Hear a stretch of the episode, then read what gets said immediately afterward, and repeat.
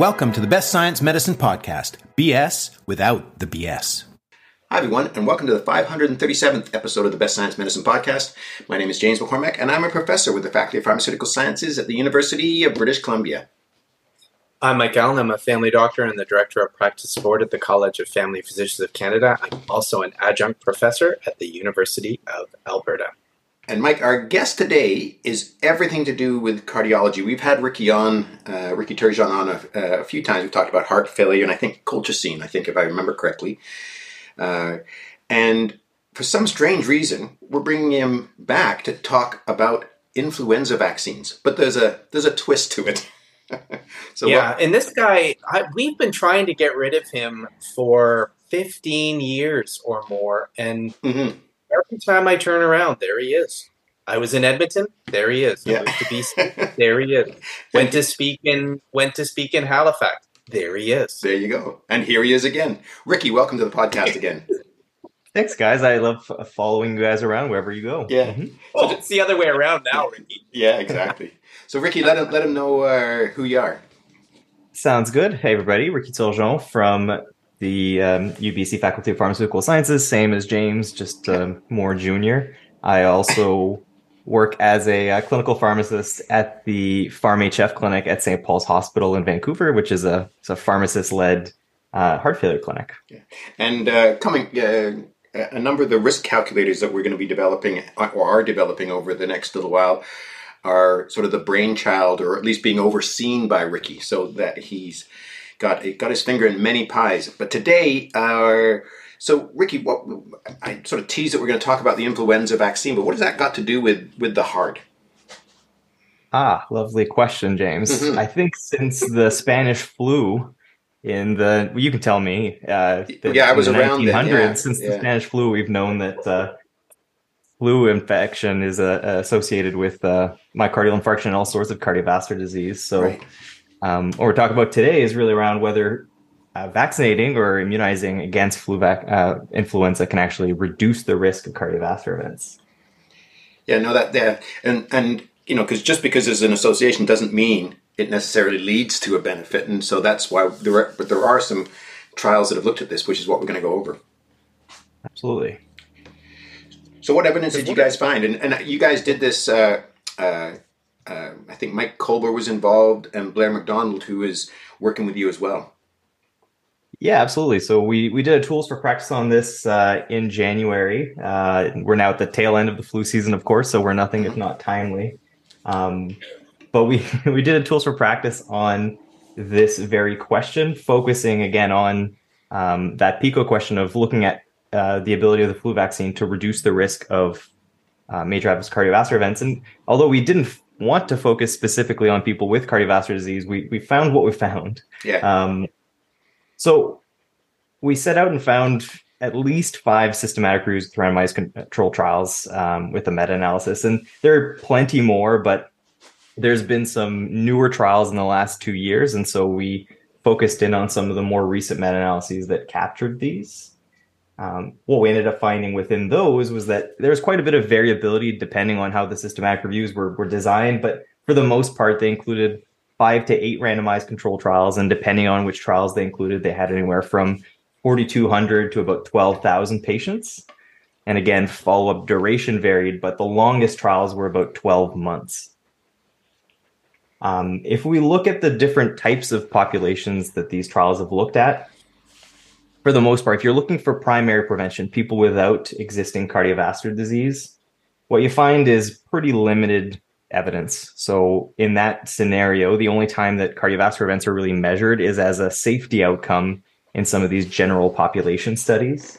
And what you met, you could imagine when you're not really targeting the question to the population, the events are pretty rare and essentially inconclusive evidence there.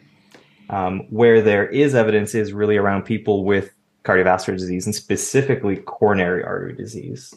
And that, so and that makes sense. Of, I was going to say, because if you, you know, when you're doing a vaccination uh, or an influenza vaccination trial, you're really not looking at necessarily reducing cardiovascular events. You're looking at reducing getting the influenza vaccine, uh, getting, getting influenza, getting influenza.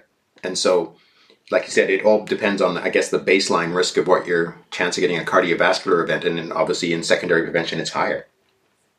You bet. And historically, we've always, and by we I mean especially mm-hmm. like cardiovascular clinicians, tend to recommend uh, influenza vaccination and other sort of pulmonary vaccines for people because we know that people with cardiovascular disease tend to have worse cardiopulmonary type of complications from things like influenza and pneumococcus, uh, COVID, for example. So there's always been that backing, mm-hmm. but we've never really focused on the actual cardiovascular benefits of these uh, vaccines, at least not in the past, like you said. Cool. So what did they find? So when you actually focus in on people with coronary artery disease, um, the, you know, the best evidence that we found was a, a systematic review meta-analysis of five randomized control trials. Um, like I said, it's at the lower end there with about 4,200 uh, patients. And so they were looking again uh, with the angle of patients with coronary artery disease, which could include people who had literally an MI or myocardial infarction yesterday, uh, and people with more stable coronary artery disease. Maybe they still had angina or at least a history of angina. And when you look at all of those trials together, which vary a little bit in quality as well as which specific flu vaccine they gave, regardless, what you find when you look at all of those together um, is a reduction in cardiovascular events and a reduction in all cause death. Now, is, and that's fairly and that's fairly impressive. I mean, that those are you know, obviously two important endpoints. Yeah, absolutely. Yeah. Um, and you can kind of pinpoint a little bit towards there being an actual cardiovascular benefit rather than just, oh, is it mortality from mm-hmm. less pneumonia, et cetera. Right. Uh, and so when you look at all those together, you see about on a relative scale, you see about a um, 37% relative risk reduction cardiovascular events, which includes myocardial infarction, stroke, and uh, death from cardiovascular causes. If you try to translate that numerically to more something more meaningful like an absolute risk reduction when you look at the meta-analysis you're looking at about a 6% absolute uh, absolute risk reduction. Um, for mortality it's uh, it's about a 42% relative risk reduction when you translate that to an absolute number it's about a 2% relative risk uh, absolute risk reduction so if you're still into nnts it's a number need to treat of 50 over the course of a year so in terms of the uh, where that comes from. Really, there's one randomized control trial that really um, drives these results. Um, so I think it's important to, for us to kind of hone in on that and describe that a little bit more. Um, so, you know, the biggest and probably best trial that we're looking at is a randomized control trial done in 2021. And this was a trial of 2,500 patients who were within three days of having a myocardial infarction. And so these patients were essentially randomized to flu vaccine or no flu vaccine um, within three days of that MI, so usually as an inpatient. Um, and they were followed up for up to one year. And so over the course of that year, about 5% of patients receiving placebo died compared to about 3% in the treatment or the uh, flu vaccine group. And when you're looking at cardiovascular events, about 7% in the placebo group had an event versus about 5% in the treatment group. So either way, you're looking there at about a, a 2% absolute risk reduction or a number need to treat of 50 over the course of a year. And now, Mike, you, you had a you you found a there was something specific about some of those uh, cardiovascular events that you were going to bring up. Yeah, just it's it's interesting to me that in this clinical trial, what if you looked if you kind of teased out individual outcomes, the outcome that was driving the primary outcome and the outcome that was driving the all cause death outcome was very specifically cardiovascular death. That dropped uh, around 2%. And then that result, that 2% showed up in both the primary outcome and the all cause death outcome. So it's, it's interesting. It really didn't, in this, in the, in the clinical trial, it really didn't shape much or change much the rate of non fatal MI, non fatal stroke, that kind of thing. It, it didn't impact that. But Ricky, you're saying you, we chatted earlier, and you mentioned that that wasn't the case in some of the other results. Yeah, I mean, some of the older trials that were done before this one were a whole lot smaller and and use different methods and everything, and they tended to focus more on those composite outcomes. And in those trials, they tended to find differences in non-fatal events and not this this uh, reduction in mortality. You know yeah, what? It, What's driving that difference? I'm not. I'm not sure. Uh, what is encouraging to me is the fact that you're actually reducing the fatal stuff. You're actually reducing the risk of dying, which I think is really key and very different from what we see in a lot of newer, more recent cardiovascular trials. Typically, yeah. My my identification of this interesting finding is not meant to dissuade anyone or leave the impression that I think the results are somehow invalid. That's not it at all. It's just interesting. We don't we don't get a two percent reduction in death in one year from many things, um, and so it just it's it's interesting to me how effective um, this was. Uh, there are things that work even better. So if people just had an MI and they're smokers and you get them to stop, the reductions are 9, 10 um, percent kind of thing. And so those are that that's obviously even better. But just something as simple as a flu shot for a two percent absolute reduction in death in one year is pretty impressive. Yeah, no, no, for sure. You said you just don't see those numbers typically, but there, there were some limitations with that with with this data, though, right? Yeah, I mean, like I said, the biggest driver was that one trial, which was done in people right after they had their event. Mm-hmm. And so some of these meta analyses, they've looked to see um, what was the benefit in people who were, you know, within a few days to months of their acute coronary syndrome versus patients with more stable coronary disease. And at least what that suggests, and primarily driven by the fact that the biggest trial is in people with a recent event, is that you know, there's very clear benefit in those patients with a recent myocardial infarction or acute coronary syndrome. It's a lot less clear in people with more stable disease. Yeah, the other is, thing is that we no, really ahead, don't know what the benefit is in terms of uh, um, annual vaccination. So this was a one-year trial. They only went through one flu season, and so again, what is the continued benefit in terms of cardiovascular events of continuous vaccination in those subsequent years where people are at lower risk and further away from their event. Yeah, and I guess it would be interesting to figure out, you know, are they, you know, are they having less cardiovascular disease because if you get influenza, you're going to be at greater risk, and it, and when you combine influenza an influenza infection with a person who's already got a cardiovascular history, is that what's doing them in? Because it looks like almost all the deaths were uh, cardio uh, being the, the uh, mortality reduction was purely just cardiovascular. It wasn't like they died of pneumonia or you know other endpoints, right? Mm-hmm.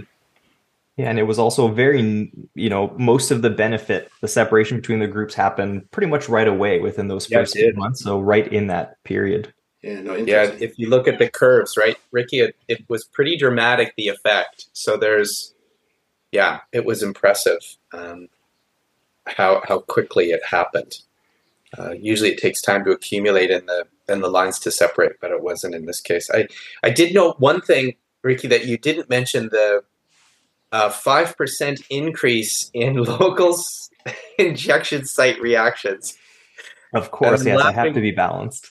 Yeah, that's right. I just think many of our colleagues who uh, one of the things Peer does a lot is try and summarize information down and we're recently writing something up on this trial and and they had all of these outcomes about injection reactions and stuff and i said do we really need that is this a surprise that that the flu shot can be a bit irritating for a few people like it's it's it's a, it's a, such a well-known thing but i know our as as you exactly said, we want to be as balanced as possible. Yeah. So it does irritate a few people, but yeah, just. But well, personally, I think you know a five percent absolute increase in local injection site reactions wipes out the two percent absolute benefit from death. Yeah.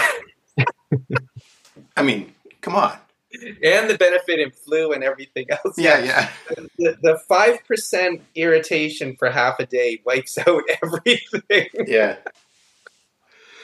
Yeah interesting that we we're trying to be balanced, but yeah, you, we kind of sometimes lose sight of the relative weight of yeah, things. Yeah. That, that seems a little less important. Uh, one of the things I did want to mention about these is that, and you kind of talked about it, Ricky, earlier, that the, the the original observational data was promising in this regard. But of course, observational data would have a, a big healthy user effect in that if I'm if I'm a kind of person who wants to take care of myself um, and uh, avail myself of everything that might prevent um, uh, illness and disease and that kind of thing. I'm I'm going to be someone who's going to get the flu shot. I'm also going to be someone who's going to eat a little more carefully, drive a little safer. I'm less likely to be a smoker. All of those things, and so the observational studies, which included them, naturally had a bias to find that those using the flu shot were likely going to do better than those who weren't. Yeah, and we, we see that all the time in um, trials of cardiology drugs, right? Statins are associated with every good thing that could ever happen. So I think that's a really good point, Mike, in terms of the design and um, not necessarily relying on those observational results. Those associations are interesting, but when they're confirmed by a randomized control trial like this, it's, uh, I mean, that's the definitive answer. Yeah, exactly. I mean, this this is we were just uh, again because of the lipid guideline coming up, talking to people about the use of statins to prevent. Does it cause or prevent um, uh, dementia? And the the answer is, if you look in observational studies, there's reports of it causing it in these kind of idiosyncratic ways. And then if you look at observational studies, it actually prevents it. But again, it's just the healthy user effect. And if you randomize trials that looked at dementia as an outcome found no effect at all. So it's it's just it just reaffirms to us yet again the importance of a randomized control trial over observational studies where where these things occur, um, where it can be it can be deceiving or misleading with the information we get. Yeah, and and so and and what we saw was that's in, and I think you're you're suggesting that it's that in people who have acute coronary syndrome, but you also got you guys also were able to uh, find some information on people with heart failure. Yeah, and in addition to that, so there was a, a, another recent trial done in people with heart failure, irrespective of their ejection fraction, had about five thousand patients and followed them for two years. That one's a lot less encouraging, to be honest with you. There, you know, there was a reduction in all cause hospitalization, but that was seemingly pretty much all driven by a reduction in in pneumonia, which is kind of again the original reason why we'll treat mm-hmm. people, um, will vaccinate people with heart failure and other high risk cardiovascular conditions because it actually reduces the complications of the influenza itself. So, slightly different answer there. That didn't find any reduction in actual cardiovascular events. But a 3% reduction in hospitalizations, 15 versus 18%. Yeah. So, that's still yeah. an important. Yeah, yeah, for sure. For sure. For a single thing, right? Uh, you know, it's not a pill that you take every day and all that sort of stuff, but which is good. And then, and then, I think we sort of it, uh, mentioned this a little bit, but primary prevention uh, has been looked at in in a couple of RCTs, but they didn't find anything, right? No, exactly. Um, and again, that was as a sort of safety outcome in in those flu vaccination general population studies. You'd you'd need tens of thousands of people yeah. without cardiovascular disease to show a difference there if there was one. Ricky, you're doing trials now, so this might be a trial for you to do it in primary prevention. But one of the tricks is is the issues with primary prevention is the patients aren't at high enough risk. So as part of your criteria, you could force them to start smoking. Yeah, yeah, I don't know. know what, and, you and, run and, ethics. You run yeah, well, ethics. I, yeah, I did ethics for a long time. I, I see no problem with that. And you're saying you're not doing it anymore, James. I wonder. No, well, I, that might explain why I'm no longer on the ethics board. But uh, no, yeah, that's that's always the problem. If you don't if you don't have a high higher risk person in a thing, it makes you'd have to study you know tens of thousands of people. So uh, why don't we just get to the what? So what was the context that you guys came up with, Ricky? Right. Well, I mean, we talked a little bit about some of the you know initial existing associations mm-hmm. between influenza and cardiovascular disease. So that's one big piece. Mm-hmm. I mean, we all love guidelines. Um, they do, the cardiovascular guidelines do generally recommend um, flu vaccination for people with coronary or really any cardiovascular disease or at high risk. And it's primarily based on that non cardiovascular benefit. Um, when you look at flu vaccination compared to other things that we do for people with cardiovascular disease, with coronary disease, the benefit is at least as good, if not better, than many of our old tried and true things like aspirin, statins, ACE inhibitors. Mm-hmm. Uh, and certainly from the perspective of having a reduction in mortality, puts it head and shoulders above other stuff like ezetimibe and some of your other favorites. So to me, That's... it's a pretty low downside type of intervention um, to incorporate for people, especially if they've had a recent myocardial infarction. Some critical, uh, some coronary care units actually have it as part of their sort of typical orders to offer a uh, flu vaccine now. And I certainly think it's one of those post discharge things that everybody should be offered, at least with this information in context. Oh yeah, and I, I, think you know the evidence is pretty clear for that. I think I think you'd agree, wouldn't you, Mike? That it's you know it's as good as some of the things that we do or that we for struggle sure. with, uh, and and this is just a single you know a single flu shot, and you can get get them in so many different places and and all that sort of stuff. So yeah, not. Uh, um, seems to me that it's something certainly of value, e- even if you didn't have a reduction in death, even if it was from a pneumonia perspective. So, uh, anything else either of you guys want to add to this? I, I'm I'm heartened to hear, Ricky, that it's added to the the kind of standardized orders on um, cardiovascular patients because to me, this is and we joked about the the you know the five percent um, injection site reaction, and, and, James was saying, like it's this is a single thing. It might be slightly irritating for you know half a day, mm-hmm. and uh, for the for the benefit of a two percent reduction. And it doesn't sound like a lot when we say things like two percent, but that's in it one year for for literally, um, you know, so, something that takes a couple minutes to administer. Yeah. Um, it's really hard to get things that are this um, easy to do with such a benefit in such a short term of only a year. So, this to me is a, a kind of slam dunk. And we've been talking about it to primary care audiences, saying if they didn't get it, make sure they get it um, when they come in post MI, like in follow up after their MI. But you wouldn't be able to mirror the, the study as perfectly because it's a three day thing but still be able to give a shot within you know a week or so. Yeah. And, and, and uh, in theory, I was going to say, ahead, in theory, I was going to say, in theory, you should get a reduction in um, uh, influenza infections. Yes, like exactly. You, you, get like, you get that as well. So you know, it's a this is this is a it is one of these things that we often look for in medicine that has way more upsides than it has a downside. So, and, yeah, and if I can add one. I was, sorry, I was going to say, and it only took us 537 podcasts to get to that. One, we're done now. This is the last. Yeah, podcast. yeah, yeah. Thanks for listening, everyone. Go ahead, Ricky. You were going to say something. Well, I was just going to say um, there is one trial that came out last week that was quite interesting called Nudge Flu. I, I am not sure if you guys are going to talk about it, but I think it's really interesting. And it was it's a, a Danish study, and they randomized the entire population of Denmark to different messages for flu vaccinations. Huh. And the message that rang the truest, or at least led to nudging more people to actually get flu vaccination, was to tell them a one sentence summary basically saying this may reduce your risk of cardiovascular events. Beyond, you know, the authorities say you should do this, beyond the actual reduction in pneumonia, the cardiovascular risk reduction seemed to be the thing that actually pushed people towards maybe getting vaccination.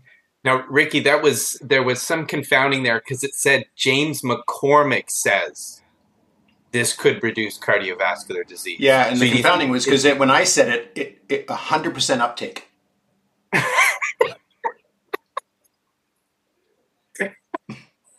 well, I don't think they let you in Denmark, to be honest. Um, no. My wife's there. They're good people. My wife comes from there, so they're good people. They probably wouldn't let no, someone like no. you or me in. there, there, there, there, may have been a there may have been a legal issue many many years ago when I was a student. We'll maybe, maybe. In fact, I've never been to Denmark, so if there is, that'd be weird. So, uh, anything else, Ricky, that you want to bring up about it?